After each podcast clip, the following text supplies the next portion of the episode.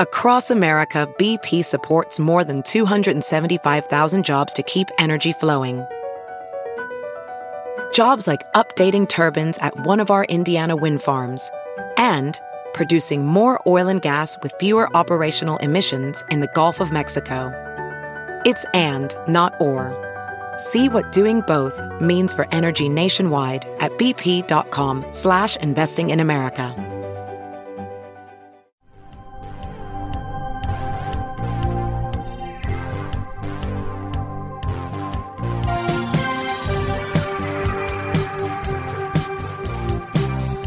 One hundred sixty-seven days in space, over thirty-eight hours performing spacewalks, traveling more than six million miles, making hundreds of orbits about the Earth. But how did I get there? This is the making of an ordinary spaceman. I'm Clayton C. Anderson, and these are my stories.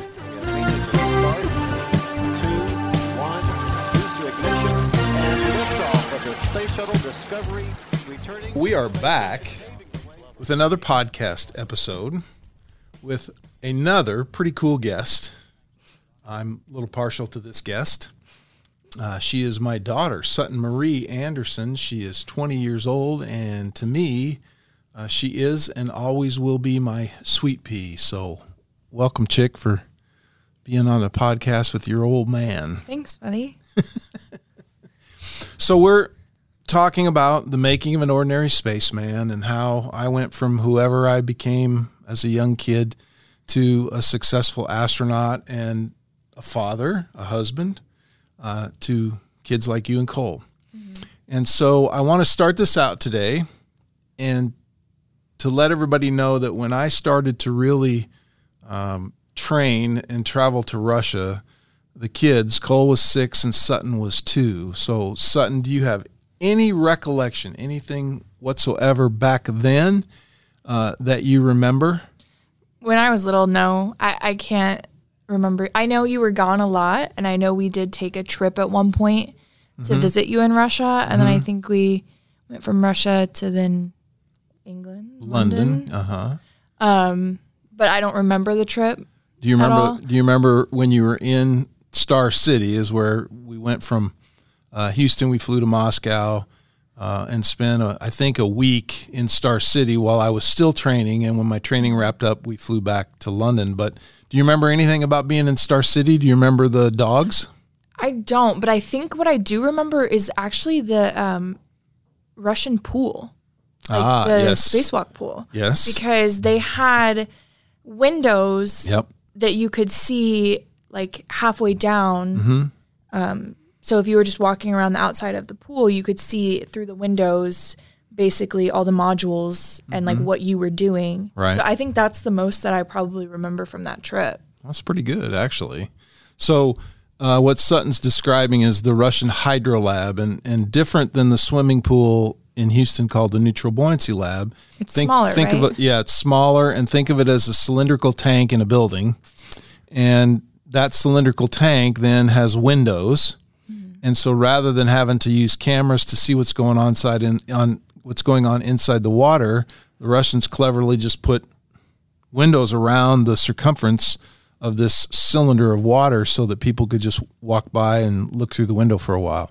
And the, the dog story I referred to, I don't know if you remember this, and, and apparently you don't. So outside of our cottage where we lived Okay. in Star City, there were a bunch of uh, stray dogs. Mm-hmm.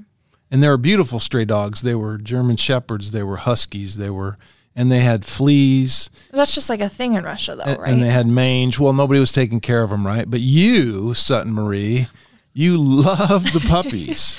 And you wanted to be wherever those damn puppies were, and you wanted to pet them, and you wanted to snuggle with them, and that is really difficult when they have fleas and when they have It's really mange. gross, actually. Yeah, it is. But you But loved it. That You- doesn't surprise me because I'm No. the exact same way to this day. Yep. I've been begging for a long-haired dachshund for the last like three years since I moved to college. So, and I will keep begging for that dog until I get it. Well, that's pretty good that you remember the hydro lab at age two. Now, when we That went, was at age two. No, not, not age two. What am I thinking here? S- well, six and two, I started to leave, And I trained for three years. So what? Five? You were yeah, five. it was yeah. And Cole was three, five, and nine. Because it was right before I was going to launch into space when Cole would become ten and you would be six.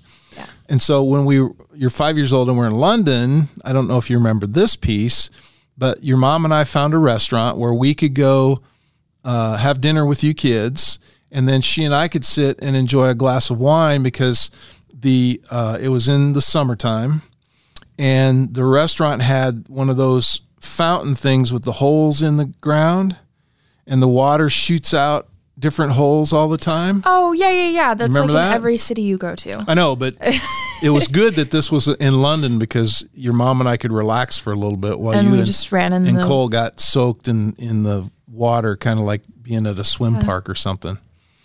I don't remember that at all, but that sounds about right. Okay, well, let's go then to when you were in elementary school. And at this time, let's see, you were in kindergarten. Mm-hmm.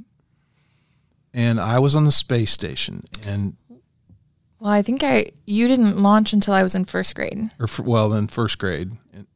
We'll tell them the story about the, what turns out to be the ham radio story.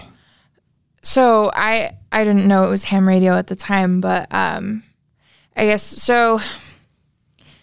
Dad was really important at school. It, um, he would come once a year to talk to the kids, and like it was just really cool because you know, growing up, a lot of schools don't often have like somebody like an astronaut coming to talk to the kids and inspire them, whatever. Um, I think there was a second grade class that was in the middle of like a science or solar system unit. And so um, my principal at the time, Miss Noel, knew us really well as a family. And either you or mom had reached out to her wanting to just talk to the kids because it was a cool little opportunity and it was something like the kids would appreciate, their families would appreciate. And um, it just ended up being like a good situation. And so they had set up a day where um, you called the school and these kids in the second grade class could ask you all these questions. Um, and I guess at the time you didn't know that I would be there. So mom had probably like talked to me before school started and was like, "Hey, like your dad's going to call the school today. They'll they'll probably take you out of class, whatever." So they pulled me down to the library. There was like this little room um, next to the library that they were doing this in and they had this like you know school phone mounted on the wall and you called and they and miss noel picked up and started talking and was like hey um, we have these kids here that want to ask you some questions we really appreciate you doing this and so she said um, You're, here's your first student and she passed the phone to me Mm-hmm. and i had no i i didn't know i i guess i didn't know you knew now that i think about it but so I said, Hi, Daddy. I love you. And then you just started to cry. Yep. So Um, I was 240 miles up, and I had no idea that they had set this. I knew they had a we had a ham radio pass, and I would get a list that say "Goforth Elementary School," and Kimberly Noel was the principal, and she was going to be the first person I would talk to. And then the ground team always sent us up a um, a printable email message that would then would list every kid's question and the first name of the kid, right? So with a ham radio pass, it's not very long, and so you want to get as many. Que- I wanted to get to as many questions as I could, and I always wanted to use the kid's name. I wanted to know which kid it was. So here I am thinking I'm going to hear some kid named Hunter, and I hear this, and I and Miss Noel gives the phone to Sutton, and I hear, "Hi, Daddy, I love you." I didn't even say my name. and I cried. I, I mean, I knew exactly who it was, and I just started crying on the space station, and I couldn't, I couldn't answer any questions. You know, it took a couple seconds for me to recover, and then move on mm-hmm. to. well, because The they were a kid. year older than me. So they had pulled me on a class to have me like surprise you. And then the minute that that was over, I was Went know, back to class. right back to class. Is it time for recess yet? probably that or lunch. Well, so we we jump backwards though now and tell the listeners if you remember anything associated with um, the process of your dad Uh, so when I got assigned, you were two years old, and Cole was six, and they told me that I would begin to travel to Russia back and forth. And from that time, when you were two, when I first got assigned, up until the time where Dad's getting ready to launch, do you remember anything about that time frame? Good or bad? Yeah, for me, I think it was just you working and going back and forth was everything that I knew. It wasn't um, anything different because that's just kind of it was like three months on, three months off, or something like that. No, it was a month. Usually, it was a month at home and a month away. Oh, a month okay. at home for about three years, though. Yeah, so it, it wasn't anything that I wasn't used to, I guess. Mm-hmm. Um, and when you were home, you spent a lot of time with us kids when we were not at school or whatever. Tried to. And so honestly, if I think about it, I don't remember you ever being away. Wow. Um, I guess I was so young, it just didn't Yeah. register. Yeah, that's interesting because one of my toughest memories was whenever I was going to leave for Oh, I Moscow. would, I would hug your leg, uh-huh, and, I you- wouldn't let and go. you wouldn't let go, and you would cry, and you would say, "Daddy, don't go." And Way to make it hard. well, yeah, it was difficult because I would pack. You know, I knew what day I had to leave. Typically, it was I left on a Sunday morning, and NASA would send a car to to pick me up, and you know, I always dreaded It was always the same guy that picked you up. Too, Typically, kinda. yeah. Sometimes I mean there were maybe two or three different guys over the three But it was like the same company. but a lot of times it was the same guy Yeah. several times in a row. And so when that car would pull up, I would get this sinking feeling in the pit of my stomach. And of course, I would say goodbye to Cole and I would say goodbye to Sue and, and I would say goodbye to Sutton. But then you would latch onto my leg as I tried to drag my suitcase to the front door. And mom would have to come and help kind of pry you off. um, and then I would walk to the car. I would get in and I would be crying again and I would look at y'all and I would wave. Well, it took about an hour to get to the airport. Yeah. And then I would go in international terminal and I would have to show my passport and get all that stuff. And I'd get up and I'd finally be at the gate, seated in, in a chair waiting for them to board the airplane. And I always, every single time, I would pick up my phone and I would call back to mom for sure. And I would tell her that I had made it to the airport and that I loved y'all. And those were horrible trips. I hated, I hated leaving. Uh, I hated being in that terminal. Yeah. I hated the smells, and it was funny. Mom and I just took a trip recently and overseas, and we went back and had to walk into that same terminal, and and I, I get these weird feelings when I go through that, just because I hated being away from you guys. Yeah. Well, I don't really remember it that much. Well, that's but- good. yeah. You've purged it from your memory. Yeah. Okay, so well, let's jump ahead a little bit then, um, because most people are interested, I think, in how my kids felt about me being an astronaut, and we're going to talk about that in a second. But mom and I thought it would be smart of us when I knew approximately the time I was going to actually launch in space, if we took you and Cole to a NASA launch that I wasn't involved in Yeah. so that we could expose you to what was going on. And it turns out that that launch was STS 116. Suni Williams was on board. Uh, we all went to the Cape. And then because we were going to take you to Disney World f- for the first time. Yeah. I remember going to Disney World right after. But you don't remember anything. I no, but I, I think I do because I remember we were on the bleachers. Yep. Mm-hmm. Mm-hmm. Um, and we were watching Suni, and the reason it was like so, I guess, memorable for me was because she had a dog that looked like Toto from Dorothy or The Wizard of Oz, and so that's something that I just as a kid I gra- latched onto, and Yeah, that was Gorby. that's how I knew mm-hmm. Suni. And I think that was really smart of you, t- you guys, to take us to that before you left because it, I guess, softened how like mm-hmm.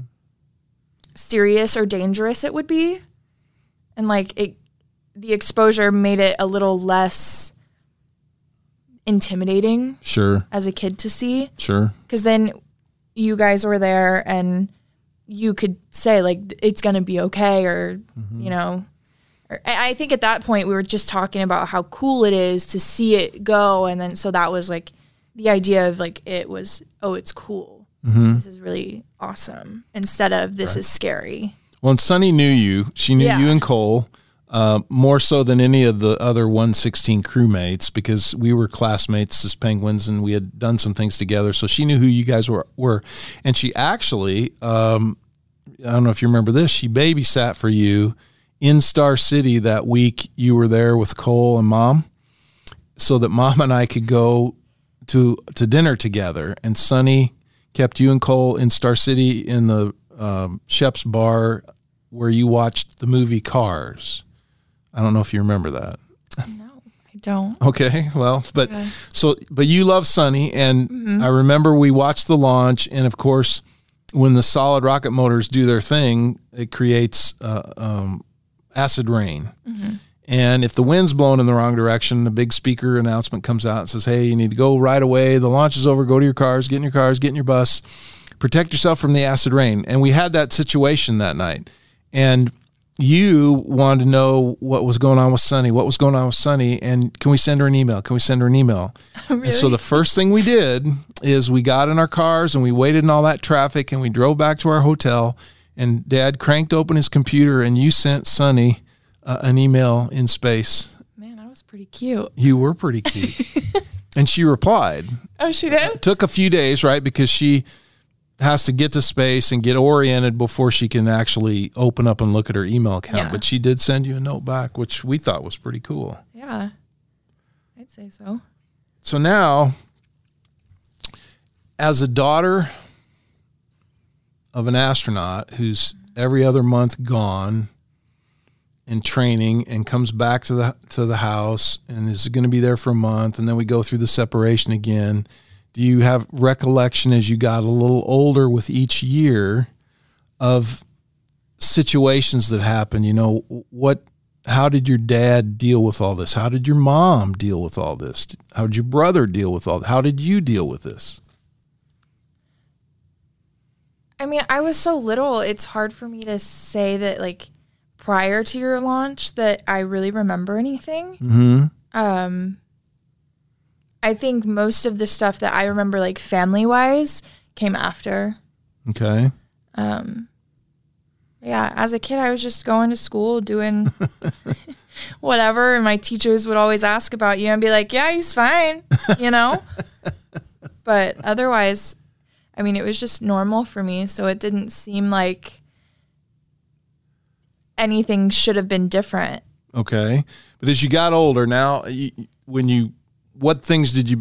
So I've maybe flown already the first time Yeah, because I know we used to wrestle all the time. All I the love time. to wrestle with my kids. On Best the, thing. Get on the floor and wrestle. We made daddy sandwiches where yeah, Cole would be on the bottom, I'd be the middle, and Sutton would be on the top, and then we'd make a Cole sandwich, and you know, Yep. And I s- absolutely love that. And I- we had the thing where you'd tickle me, and I'd just start screaming, "Stop! Stop! Stop!" But like, You I never say- meant it because but you also had to say, I had to say please Yeah, stop, and so yeah. I would purposely not say the word please because I didn't really want it to end. All right. Gosh. Well, that's good. Hey, I did something right as a dad. but it got tougher for me, Mm-hmm. right, as I went through this. And um, I think mom did a good job though growing up. Like she kept us really occupied. Like Mm-hmm. you know, I did gymnastics, I did dance, I did ice skating, I did theater. So there was always something going on. cheerleading. Oh, I did cheer. Yeah. Mm-hmm. Um, so there, there was always something to, to distract us. So like it wasn't. I guess I just didn't realize. It. Well, that's good. I mean, it, Yeah. it's important because I think that one of the things I worried about the most was being away from you guys and how that would affect you. Because I wasn't a very nice person, I don't think, when I was t- traveling and training. I was I think you had a lot of like pent up. yeah, I was exhausted all the time. and- I was frustrated. I was, uh, um, you know, you always have to be on as an astronaut. You don't have control of right. what you're doing. Right. It was, I would go, you know, I'd leave that Saturday morning to get in that car to go to the airplane to go to Moscow. I would land in Moscow on a Sunday And then the Monday I had to go to training, and I trained for f- three to four weeks at a time, sometimes to five. Adjust your sleep schedule. right and then like i'd that. come back home and i'd have to reintegrate back into the family and and i'd land on a saturday i think in houston and i would have sunday to rest and then i would be back at it again monday. And so the stress and the the focus seemed to be always i had to be on on on. And and i took it out on you and your brother and your mom mm-hmm. because i was crabby all the time. I was tired all the time and crabby all the time. And it's hard because I think there are little things that, you know, kids do growing up that are just like, you don't think about being so like silly or like minuscule. But like when it happens, you're like so quick to, you know, try and fix it or make the kid understand. And I think, you know, military families struggle with that a lot too, is being away and when you do come home, like over compromising for the fact that you are away or whatever it is to make up for the fact that you're gone or, right Um, and so I totally understand why it would be hard. I personally, Well, and your mom is an amazing person, and she she did really well. she handled everything. Uh, she also cut her job hours back. I remember she was part time when I was in elementary school and I think middle school, part of it. Yeah, and she then went back like halfway through middle Right. school to full time. she uh, sacrificed her career at NASA uh, so that I could do what I was doing, and and that sacrifice meant less hours, so she could take care of you and Cole and I take mean, you we to were busybodies. gymnastics and sports and singing and school and the doctor and she took care of the house and the yard and the cars and, and all that stuff. She's a pretty amazing lady. Um, and I see a lot of her in you. And that's pretty cool. So Do you want to talk about your first launch? Because that is probably the one I remember the most. sure. What do you what stands out? Well, Hey dad's gonna be gone. Woo! yeah, because it was this last minute change of you got moved up. Right, right. I was supposed to fly on STS 118 in August of 2007. And at the last minute, they said, nope, you're going to fly in June with STS 117 in 2007. And so all those plans your mom made for families to get together, stay in the same hotel area, uh, have a big party to celebrate, all that got moved. So it was chaos for her. family did find a way to the first one and that was pretty cool um i there honestly there's probably a lot that i remember from the first one. I don't know if it's like true memories of the actual moment or if it's just like retelling of stories that i've like clung to and been like oh yeah i can like see it or picture it or whatever. Um but i remember like we moved up and i didn't know any of the kids that were there or any of the families but i remember a launch day. Well we hung out the day before launch. You did the thing a- across the street, right? Or was that Oh, two the- days before? No, the wave across the ditch. Wave across the that's, That's the day before. the day before. So I remember hanging out with my cousin Bryce, and we have this picture in front of like the big tour bus or whatever it was to get there. And uh, you and mom were on the other side of the street, so I guess we were with family. So I remember that day pretty pretty vividly, and and you know the monarch butterfly, which I feel like we should get back to at some point. Oh, yeah. Circle Hold that- hold that thought. one. Because let me explain to the folks that are listening that the wave across the ditch is is actually today a wave across the road. And, and what happens is is the astronauts and their spouses go to an area right in front of the launch pad. It's we're outside the fence, but we're right in front. Makes for great photographs. Yeah. And all the astronauts are in their flight blue flight suits. We had our um, STS 117 hats on. The wives are all looking. The spouses are all looking good. It's because it's not always wives, right? Yeah. But uh, then a bus arrives or two, and it has all of the uh, many of the guests for each astronaut and spouse.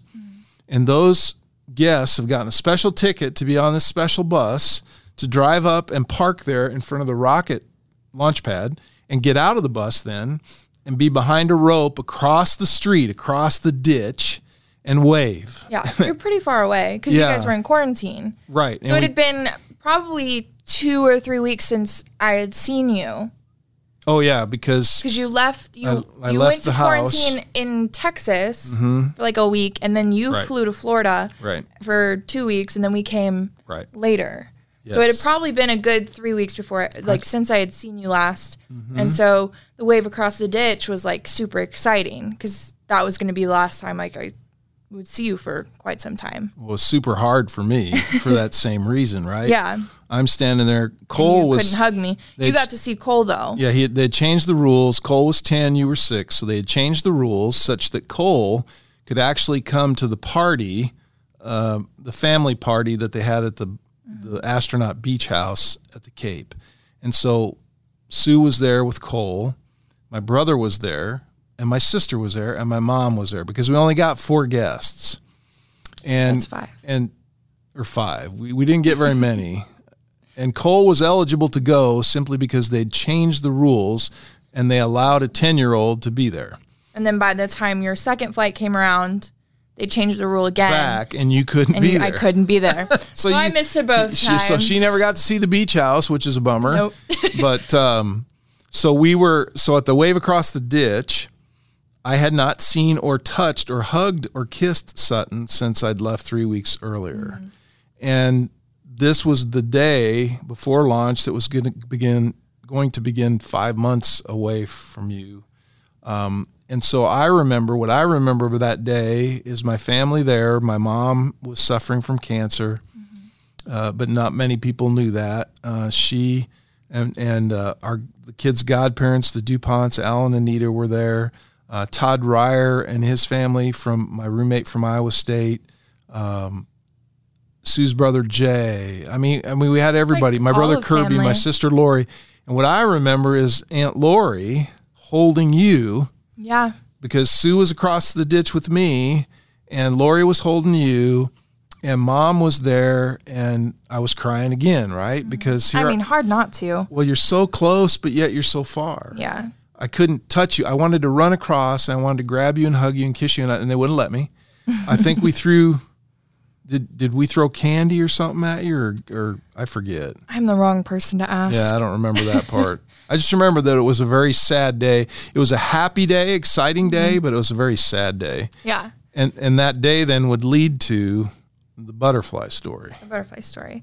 But I think with your first launch, that that was a really like vivid moment just because I have these like pictures of Cole, Bryce, and I like standing in the bus and Yeah. just I think we had like bunny ears on or something like that. Because It was easy. was it? No, that- no, no, no, that's the second one. Thirty-one. Yeah. Yeah. Okay. Yeah. So I, I don't remember. That was a good time. But um, the next day was when you launched. And as a kid, I didn't really know what to expect. So, Right. Mm-hmm. you know, there was a lot of people I didn't know there.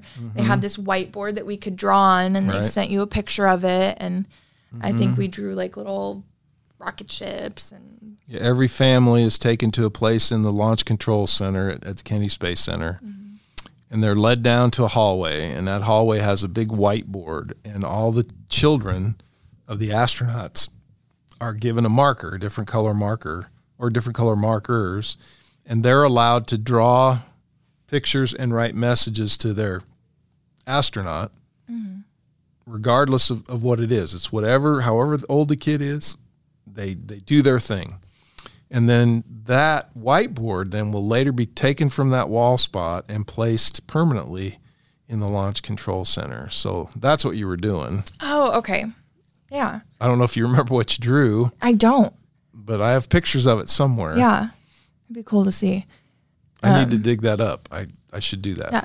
But there were um, the astronaut escorts that led us to wherever we were going. And this flight, we actually were on the roof. Yes. Your first launch, we were on the roof. And it was just the three of us, me, mom, and Cole. And we went up there, and I can't remember what astronaut it was, but he was very kind and he just kind of stood there behind us. And Yeah, he would be a astronaut family escort, which was the job I did for Columbia yes. before. Mm-hmm. So and you know the launch took place and everything and was probably about a minute after you had taken off and um, you were in the air and everything. And i just start hearing like somebody crying. And i remember i remember i wrote a uh, essay in uh, kindergarten about it. Or first grade maybe. And um, i hear somebody crying. And so mom is on her knees, like with her hand around my hip. And I look at her, I said, Mommy, it's okay. You don't have to cry. And she was like, I'm not crying. And then I realized it was my brother Cole crying. And then I started bawling. I don't think I'd ever like seen or heard Cole cry. And um, seeing your older brother, you know, emotional or just like he was going to miss you made me like kind of, I think, realize really what was at stake. Um, and we stayed up there for quite some time. I think all the other families had gone down because their spouses or fathers or moms were only going to be up there for a few weeks, whereas you were Just a couple weeks, actually. Yeah, gone for quite some time. So, five months. um, so the family escort just took a few steps back and just let us stay up there on the roof and cry together. And mom talked us through it all, and she was really strong. And um, when we finally collected ourselves, we went back down, and it was just one of those. It was really special just to be the three of us up there, and I think that was probably the biggest thing I remember from that 1st flight. Because throughout the time you were gone, I I don't have like any poignant memories of, you know, us like. I, I don't want to call it FaceTime because it's not Skyping you, I guess. I know we did that, Oh, but well, those were things that as a kid I was just like, oh, whatever. Yeah, there's dad. Hey, dad. you guys would you would tumble if you'd learned a new Oh, I'd show you or my new cheer. tricks. Yeah, you'd do that a couple times, and then you'd be bored. And then All right. Nicole would play the trombone for a few minutes because he was, you know, Uh-huh. learning and playing in the band. And then that was like maybe the first time. And then the second time I would call, which would be maybe a week later. You guys would just wa- walk by the TV and go, "Hey, Dad," and then head out to the pool or wherever the hell, Wherever. whatever you were doing, you, right? Because it was it was old hat to you and it was just hey there's dad hey dad dad's cool Mm-hmm. Yeah. and then you went about your life which is But probably pretty good from your perspective and to, from my perspective because i didn't have to worry about you yeah, it wasn't like it was you weren't sobbing in Yeah, it wasn't i miss daddy where's daddy pers- Yeah. I, and you know, maybe I had those moments in certain times, but I don't Mm-hmm. think I ever had them in front of you. i don't think so either i think typically If I had them, it would probably be just like me sitting in bed uh, with mom or something like that. I know you had those. oh do you remember about when i recorded reading stories to you do you remember that story So before I left, you guys had your favorite books, right? Mm-hmm. Mine was always ta- tacky. Tacky the Penguin, Yeah. Mm-hmm. and then but you and Cole both liked uh where's what's the the Dr. Seuss? Uh, you liked um, Hop on Pop, and you liked Are You My Mother? Those kind of. So I took Okay. I took a bunch of those books and I went to NASA and read them to you guys, and they recorded them on tape so that Well, dad was always the best at reading books because he would do all the voices. So, like his little theater career in high school, he would do all the different voices for each character, and they were always so consistent.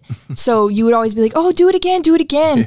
And even when we had kids stay with us during Harvey, um, Hurricane oh, Harvey, he would read it for the boys and they got so excited. And it was just, it was always so like heartwarming because it's just, it was like a memory that was so good was how dad would read books to us when we were kids and he had the voices. And i instead of it just being like, oh, Sally Sue walked down the street, you know, it was so, Sally Sue walked down the street. it was oh, so exciting. Sue? Yeah, it was always so exciting. And it was like a motion picture right in your bed. but you know what happened when you when mom showed you those recorded books? Oh, I probably flipped. you refused to. You wouldn't listen to them. no way. Yeah. Do we still have them somewhere? Oh, I'm sure we do. I have more DVDs in my Gosh, we need to find those. cabinet because I would love to hear them now. because you Cole would listen. I think is what mom told me. But you you would listen for a minute, then you'd start crying and you'd run. You wouldn't want to listen anymore. Oh, Yeah. But, but I did it for you. I mean, it was I, very I tried to dramatic. set it up for you. Oh, sweet. So um, let me think if there's anything else about the first launch that that I want to remind you of or bring up for you. Oh, the one thing I thought was really cool, Sweet Pea, was when I landed uh, November seventh of two thousand seven. It was your mom and I's fifteenth wedding anniversary Yeah. on Oh, the cool. day, and I was supposed to, uh, you know, I went. Well, when the shuttle landed, I was not in good shape. Yeah. I was pretty worn out. I was I was pretty sick to my stomach. I had to. They pee. had you in like a hospital bed and I was so mad. Well, and and so I got off the shuttle and I puked my brains out. And you can read about this in the chapter of the ordinary spaceman called "The Hard Thump of Reality." Which I still haven't read. The um, so I get on the gurney because I'm I'm dehydrated because I puked my brains out. Yeah. So then the the Astro van comes back to to the whatever building it was called the O OST I don't know. But anyway, it drops me off and they put me in the place where I'm on the gurney and it's the first time I've seen anybody and I'm looking around at the crowd back there and there's Cole. He's one of the tallest ones. And I just start crying. Well, the next thing I know, here comes Cole and you and your mom. Mm-hmm. And you remember what happened then? They started poking you with needles. Yeah, they took were taking blood out. and I arm. was pissed. like, I remember being very mad and like, was, did I tell them to stop or something? Yeah, and you said, "Why is Daddy so white?" we still I, are. I mean, hey, I was five months. I was white from that. Plus, they were sucking blood out of my arm at the rate of whatever it was. Mm-hmm. But, but yeah, you were not happy.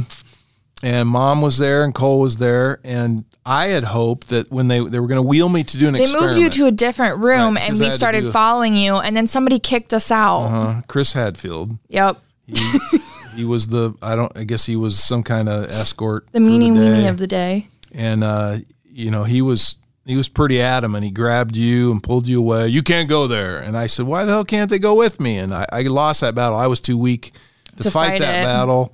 And he pulled you all away. And uh, I went off and did some experiments for a while. And mom was supposed to come to crew quarters that night and spend the night with me. And someone was going to take care of you. But you, young lady, got sick to your stomach and were per- puking your brains out. And so mom stayed with you, which was Listen, anytime the right anybody else anyway. gets injured, I have to get injured for the attention. I mean, just think about it. When Cole hurt his knee in college, Yeah. I ended up rupturing my ankle in high school and had surgery like a month after he did. It's it's a game. I'm sorry. it's really not. It just seems to happen that way. I understand.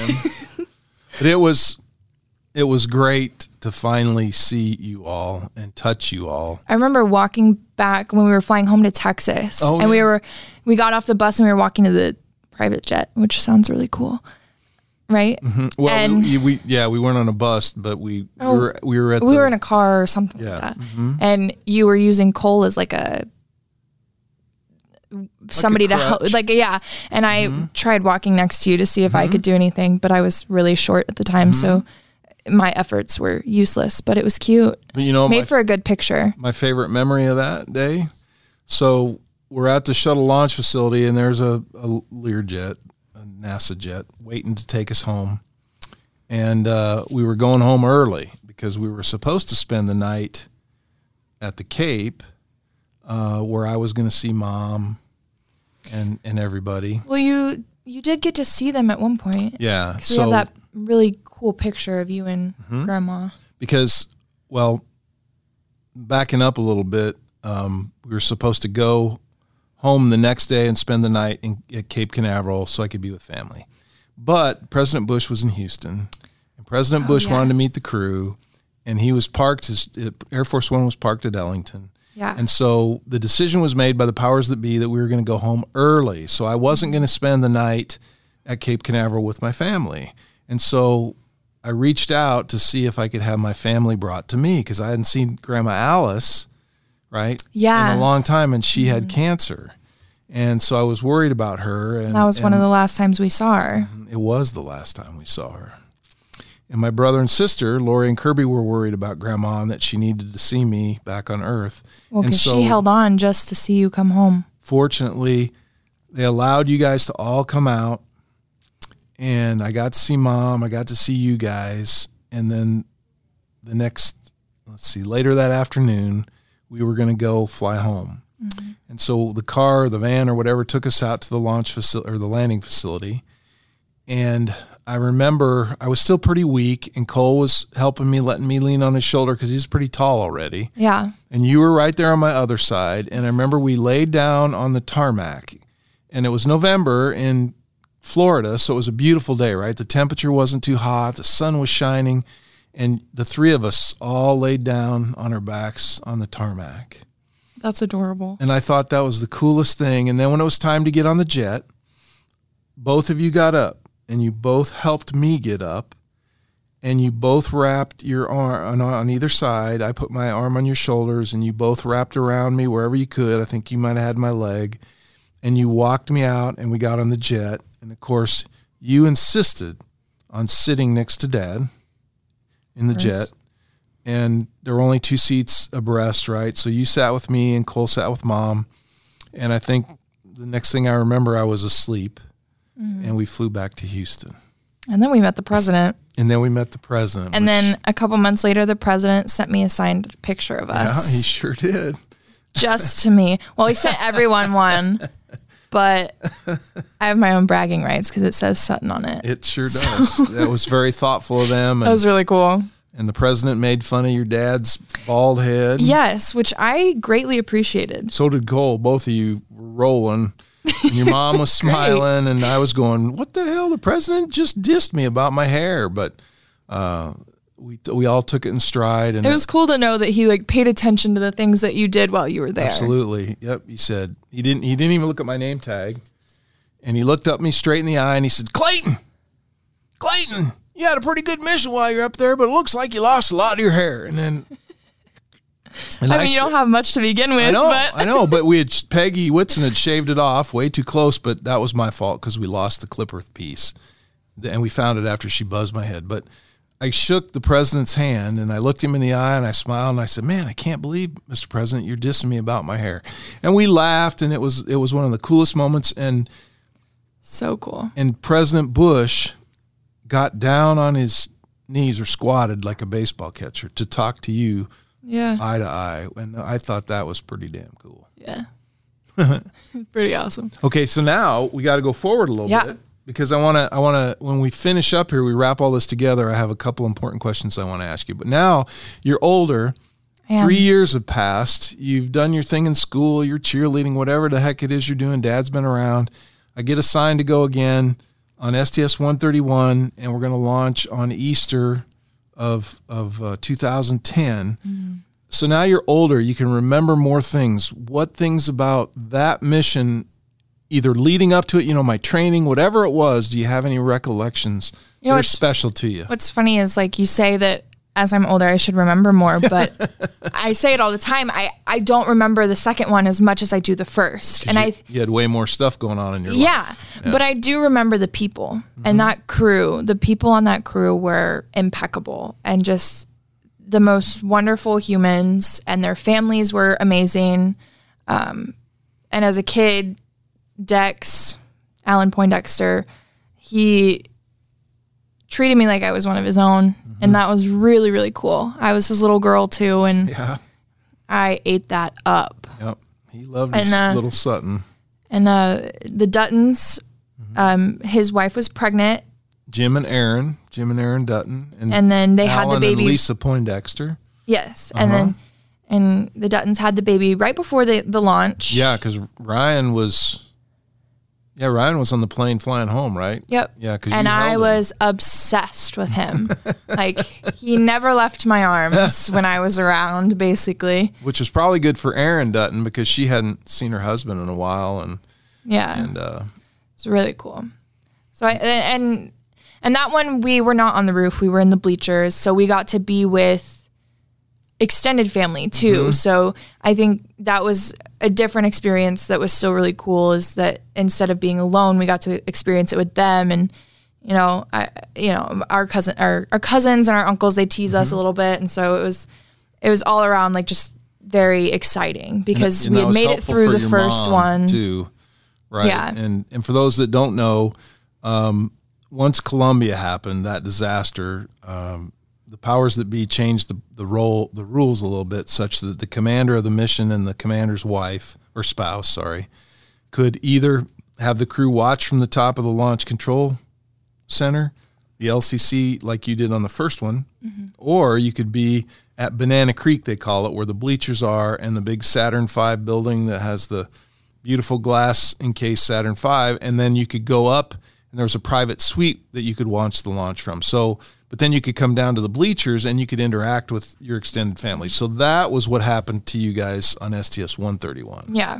And that was really cool. and that's better. Yeah. And the crew of the Poindexters, Alan and Lisa Dex, the, the Duttons, Aaron and Jim, the Mastracchios, Rick and Candy, uh, Stephanie, Stephanie Wi- Lindenburgers. with uh, Wilson, and then Dottie Metcalf, cheese, Lindenburger, and her husband Jason, uh, and then me. So that was. Did I get everybody? One, No, and two. uh oh, who am I missing?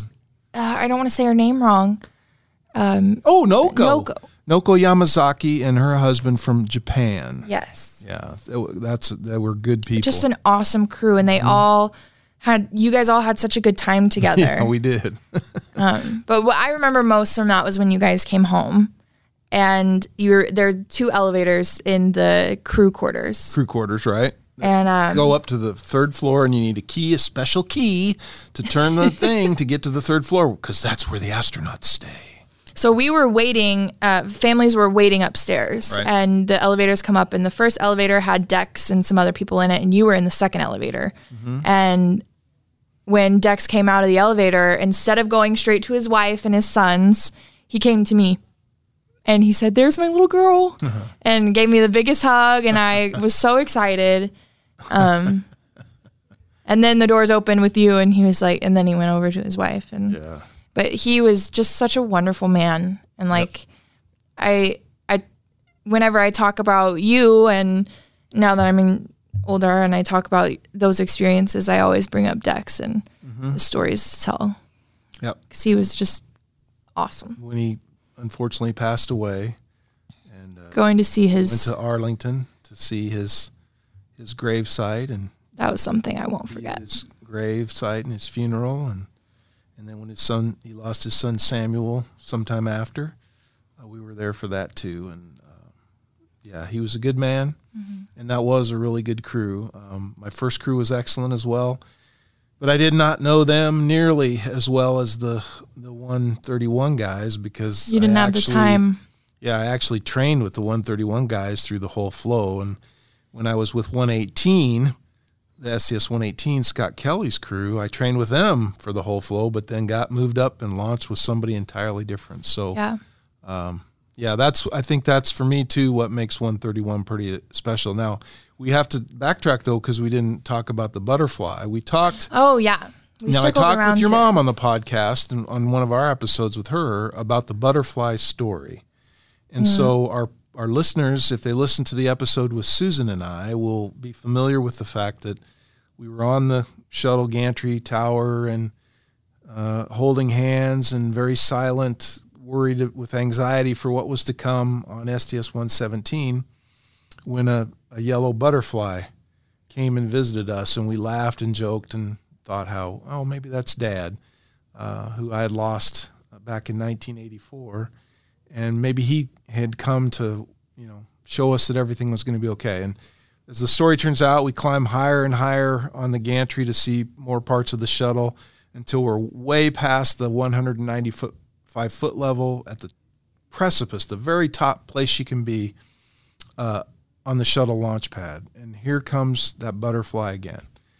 And so that story is so meaningful to me and to Susan based on the fact that we believe it was our dad. And so, Well, and then it sh- a butterfly showed up again when we were doing the across the ditch, and mm-hmm, it's mm-hmm. in every single picture that you have of you and mom. Mm-hmm. it's just circling you guys' heads, and so you know that was very like poignant of something oh, yeah. that you just kind of it sticks with you. And um, I think as a kid growing up, you know, I went through a lot of trials and tribulations or whatever you want to call them of growing pains. just yeah and you know you don't always talk to him with your dad or different things like that but if i was really upset about something i'd go sit outside in the garden in the backyard mm-hmm. and a butterfly would always come around then i moved to college And um, She's a junior at UTA and will graduate in a year. Yes. Um, my freshman year, something really awful happened, and um, and the weeks after it, when I was trying to figure out how to handle it and what to do, anytime I'd get in my car and drive, I'd see a butterfly fly across my windshield. so, as time went on, my sophomore year, I um, decided that I wanted to like do something.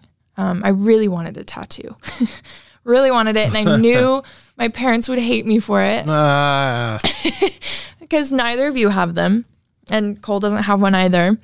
So I'm I'm a first, and so I decided I was trying to come up with something that meant a lot to me, and I never got to meet Grandpa right. because he's gone before you met Mom. But you would always tell me the stories of how special he was to you and how he would let me sit on his lap and just tickle me until I couldn't breathe. Oh, and, he would have loved you kids, boy. He would have. and I, I always. I dream about it, you know, um, of wanting those moments. And so when I went to get a tattoo, I decided to get a tattoo of a monarch butterfly because that's always what I see when I'm struggling. And so I always have them. And so when I came home, I, I didn't tell you guys I did it. Nope. And she I, didn't. hey, I was 18. I could do whatever I wanted. I know. um, I get home and I, I said, I have a secret and I don't like keeping secrets from you guys. I got to tell you now because I'm getting a little anxious. I remember that day. And I, I sat him down. I kind of went through the whole like, do you remember when you had the butterfly at your launch? And anytime we are arguing or something's going on, we always see a butterfly just kind of come to keep the peace. And I showed him the tattoo and we all just kind of sat there and cried. And, you know, now I. we didn't get mad. No, they didn't. Um, We thought it was pretty cool. yeah. And so now I always have that with me. And Now, if you get a big eagle on your backside, now we're gonna have to talk. I don't think I'll be doing that anytime soon uh, or ever. But it's small, it's sweet, it's on my uh, right ankle, and it keeps that with me a lot. we think it's pretty cool. Yeah. So now we've we've kind of covered, as I guess, is a lot of what the two launches have, have meant to you. So now I want to ask you what may be a tough question. I don't know. It, it might not be for you, but having been through all this now, and dad's out of the space race, and, and mom's getting ready to retire. Um, what what life lessons have you gained, good or bad, from watching and being a part of this whole uh, well, my career as an astronaut, your mom's life as an astronaut spouse, your brother's life as a astronaut son, and your life as an astronaut daughter. What lessons, if any, do you take with you, right? Yeah. That are that can help you or, or even hurt you, I guess. I don't know, but I just want to hear what you think. So when I was in elementary school, I always bragged about what you did. I thought it was so cool. Um, and I got bullied for it a lot because people always thought I was stuck up or that Right. I, you know, whatever it was, they didn't like it. Um, and so when I got to middle school and I got to high school, I stopped talking about it. I didn't tell people what you did. And if I did tell them, I would say, oh, he's retired or, oh, he's a professor because, you know, it wasn't lying. It just wasn't Wasn't being fully true. what right. you truly did.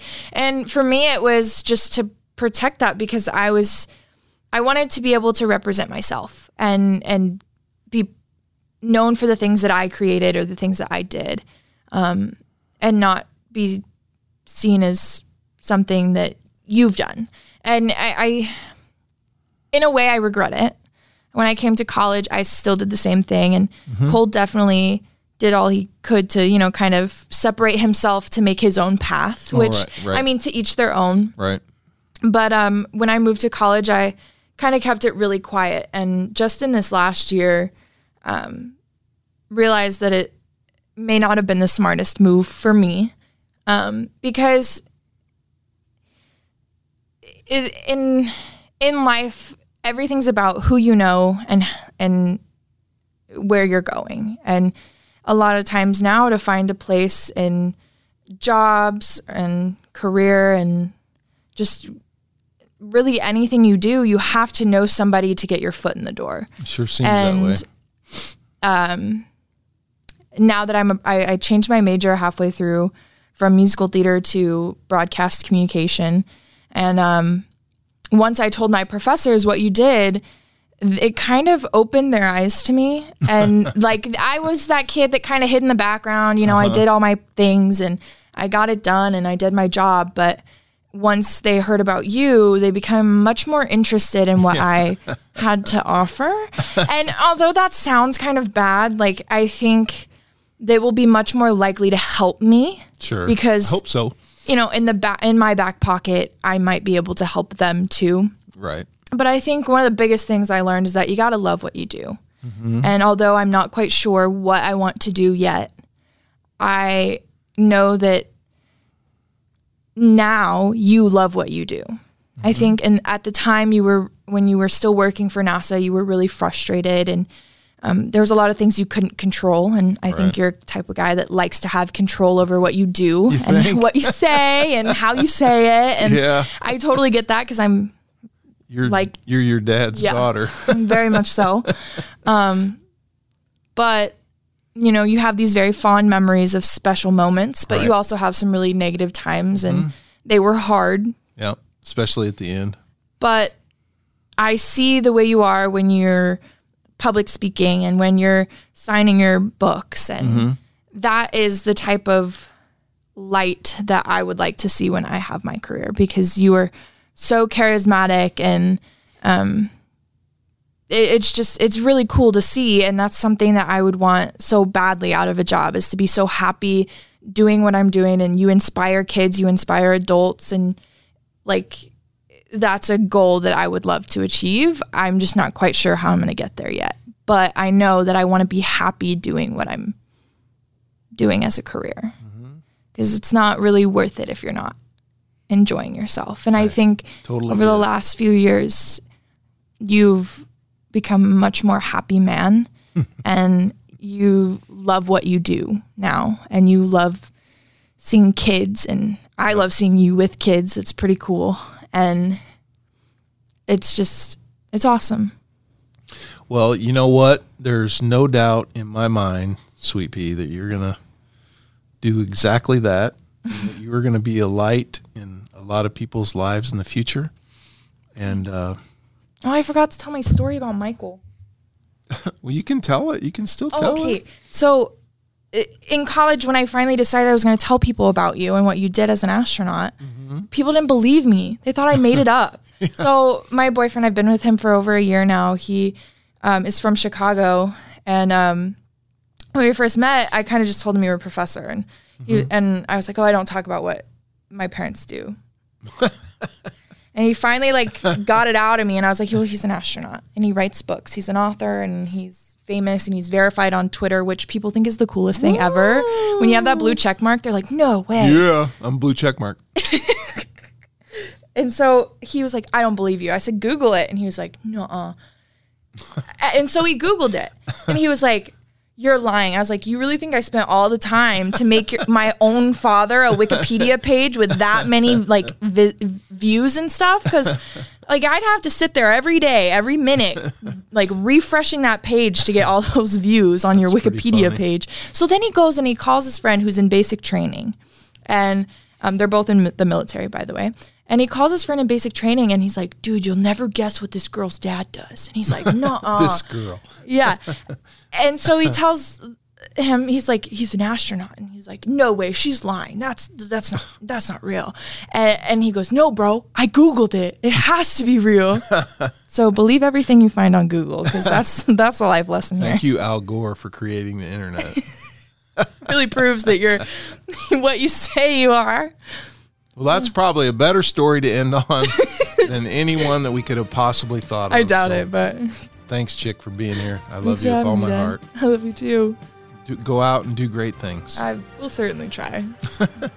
Please rate, review, follow, and subscribe as it helps others find my podcast. Thank you for listening. And a special thank you to my dear friend Chip Davis of Mannheim Steamroller fame for the use of his talents and music.